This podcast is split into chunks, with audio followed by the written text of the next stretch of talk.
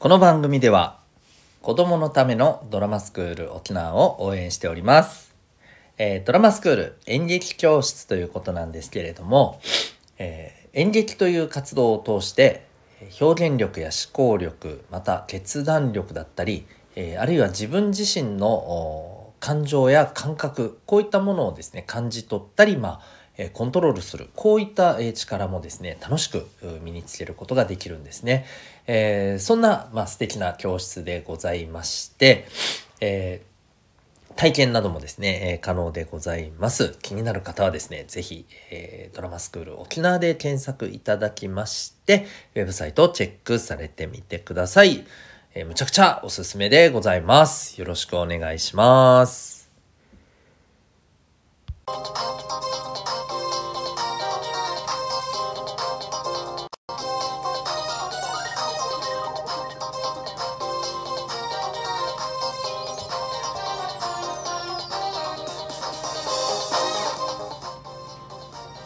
皆さん日々行動してますか？小中高生の皆さんに日々の学生生活を楽に楽しく生きる方法をお伝えする生きる力ジオ。ホームルームのお時間を始めていきたいと思います。お相手は私強みをコーチングで伸ばす親子キャリア教育ナビゲーターのデトさんでございます。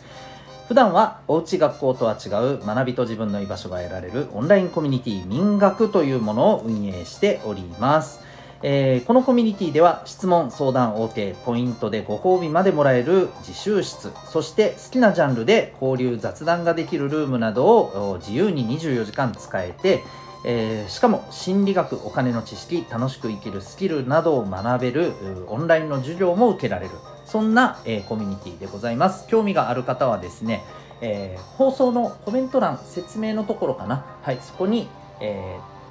ウェブサイトへのリンクがありますので、興味ある方はチェックしてみてください。また、このラジオはですね、今、LINE ライブで、えー配信、生配信してますけれども、えー収録そのまましてですね、えースタンド FM という音声配信のプラットフォームのところでですね、えーそこでも出しております。で、スタンド FM のところではですね、これ以外にも、さまざまな放送が、えーあります、えー全部あの学校で学べない、えーことをですね小中高生の皆さんが、えー将来に向けて自分の武器としてですね、えー持つために学ぶことができるそんな、えー放送となっております。興味ある方はぜひそちらの方もチェックしてみてください。ということでえ、っとですね今日はあのまあなんといっても皆さん気になってるんじゃないですか、えーウクライナ。ね。えっ、とこれあの今僕はねもう47歳のあのおっさんなんで、えー僕がこう学生の頃にですね実は似たようなね光景をねテレビで見たんですよ。えっ、とね湾岸戦争って言葉知ってますかね？まあ、まあなんか後で興味あったらね湾岸戦争ってググってみてください。出てきますんで、うん。あのまあ、当時ね、えーイラクっていう国がね、えーお隣のクウェートっていう、まあ、国に、まあ、要は地下資源をね狙ってね、まあ、侵攻したわけですよ。侵略したわけですよ。それをねアメリカ軍をはじめとする多国籍軍というね軍隊が、えーまあ、力ずくで止めるっていうことで戦争になったみたいな。こういう戦争なんだっていうふうにねテレビで見ててうえーってすごいこうあの歴史の瞬間みたいなのを見てる気分になりましたけどこれ本当に歴史的な出来事だと思います。もちろんいい出来事じゃないですよ。でねこのまま本当戦争になるんかなって心配になってたりまたいろんな SNS やネットでいろんな情報も飛び交ってますんで おそらくそういうものをね今結構ずっと四六時中気にして見てる人もいらっしゃるんじゃないかと思います、まあ、もちろんいろんな人がいろんなことを言ってますけれども何がどうなるかっていうのはもちろん分かりません。だから大事なのはですねいろんな情報を得ながらそうだね自分の頭で考えて、えーいくことが大事なんじゃないかと月並みなこと言ってますけどね。はい。もう結局そういうことじゃないかと思ってます、えーそうね、まあ、これをきっかけにもしかしたらねなんかそういうお仕事を目指そうって思う人も出てくるかもしれませんけれどもまあともかくねやっぱり戦争ってなったらちょっとシャレにならないですので、うん、この辺りね、えーロシアの、ね、プーチン大統領もそうだしまたアメリカのねバイデン大統領やまた各国首脳の方々が本当にねあのなんというかうーん最悪の事態を招かないような、うん、あの対応をね本当にしてもらいたいなというふうに思ってます。はいということでなんかなんかなんだそりゃっていう話ですね。じゃあここからですね今日のホームルームのお話をしていきたいなと思います。今日のテーマはですねちょっとしたきっかけも大切だよっていうお話でございます。皆さんちょっとしたきっかけで今こんなにハマるなんて思わなかったとかこんなに頑張るなんて思わなかったなんてことあったりしますか？どうでしょう？まあああこれとかあれとかって思い出せる人もいるかもしれないしうーんいやないかなっていう人もいるかもしれませんね。うんまあ、この辺りは人それぞれだと思うんですけど、えー、ちょっとしたきっかけってでもねこういうふうに何て言うのかな大きなその後のね、え未来に大きな影響を及ぼすこともあるんですよね。なのでそういったことを大切にやっぱりしないといけないよなと思うんですよ。でそうだな。僕の場合、まあ、めちゃくちゃ大したことないけど あの、うん、それなりに最近の例で言うとですね、うんと僕2年間ぐらい、えー、ここ最近カブトムシをずっとね飼い続けてたんですよ。飼育して繁殖させてたんですよ。でね。なんじゃそりゃと、うん、なんでそんないきなり小学生みたいなことしてんのって思ったかもしれないですけどあのねきっかけこれすごいですよ。きっかけはね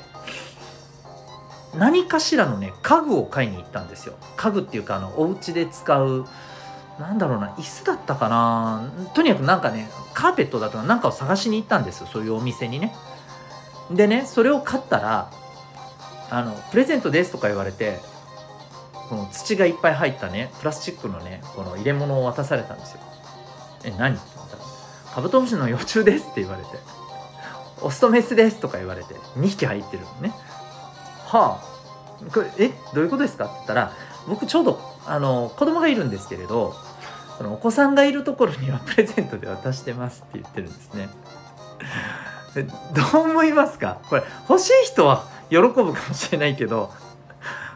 そういうの苦手な人からしたらいやいいですって感じですよね。まあだからどれだけの人がこのプレゼントですっていうのを喜んでもらったのか知りませんけれど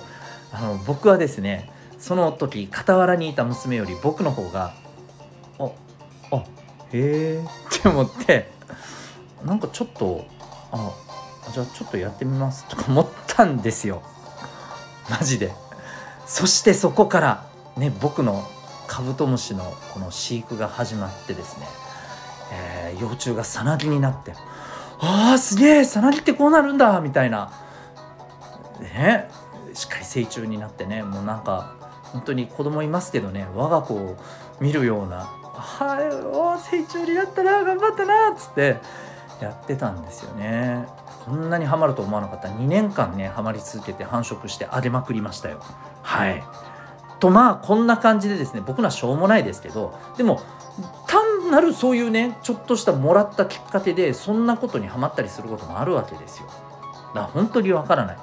でねまあ僕のはちょっとしょうもない事例なんでじゃあもう少しちょっとかっこいい事例をご紹介するとですね、えー、最近これ多分テレビでお話ししてたらしいんですけれどもあのお笑い芸人の有吉弘行さんねいらっしゃいますよね。はい。えー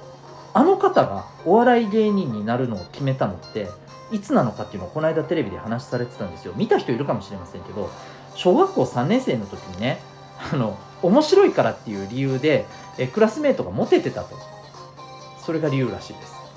あ俺もモテたいみたいなね。きっとねそういう感じなんですよね。いやいやいやいやでも分かる気がするっていうねところですよね。それだけのことがさ今ここまでこうして続いてねあんなあのー、もう人気芸能人になっちゃってるわけですよね。で一方でまたもう一方ご紹介すると、えっと、鈴村健一さんっていう声優さんご存知ですかね。まあ、あの声優界ではすごい有名な方でもういろんな役をこなしていらっしゃいます最近で言うと、えー、もうみんなよく知ってる「鬼滅の刃の」えー、あれですよね、えーと、柱の一人の、えーと、蛇柱か、えー、イグローバナイの役をやってますよね。はい、えー、そんなまあ声優界でもものすごいねあのもう人気者の鈴村健一さんなんですけれども彼が声優目指した理由も知ってます？最初全然そんなつもりなかったらしいんですよ。友達に誘われてねあのしかもねその時ね、その時友達に誘われた時鈴村さんは調理師になろうと思ってたらしいんですよ。でその専門学校に行こうと思ってその願書を、えー、なんかね取り寄せてさどうしようかって思ってたところにですねお友達から「ちょっと声優オーディション受けないか」言われて「えー」っつって受けたら 友達は不合格になって彼が合格してそっから声優に行ったんですって。友達声かけなかったらどうなってたかって話ですよね。普通に調理師さんになってたかもしれないですよね。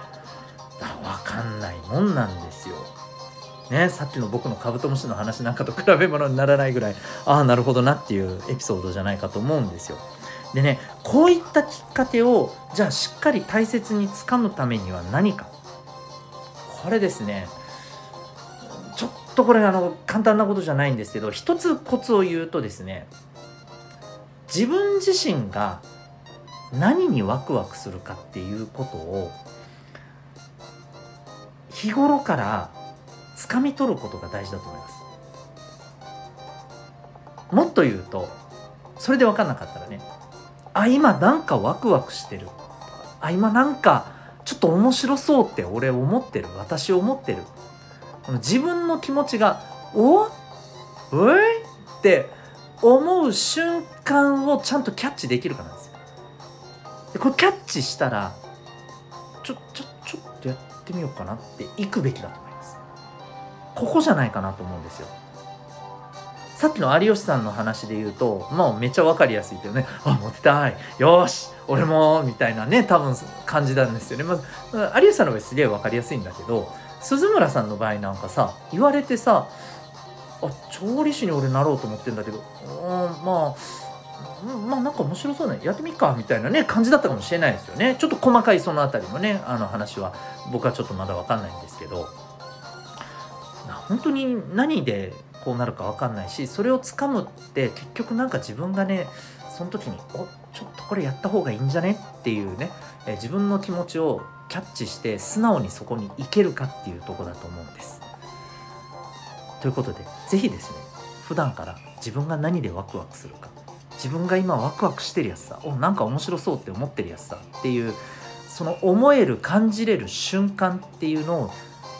ちょっとこう意識して過ごしてみてはどうかと思います。ということで今日はちょっとしたきっかけも大切だよっていうお話をさせていただきました。何かしら参考になりましたら幸いでございます。ということで、えー、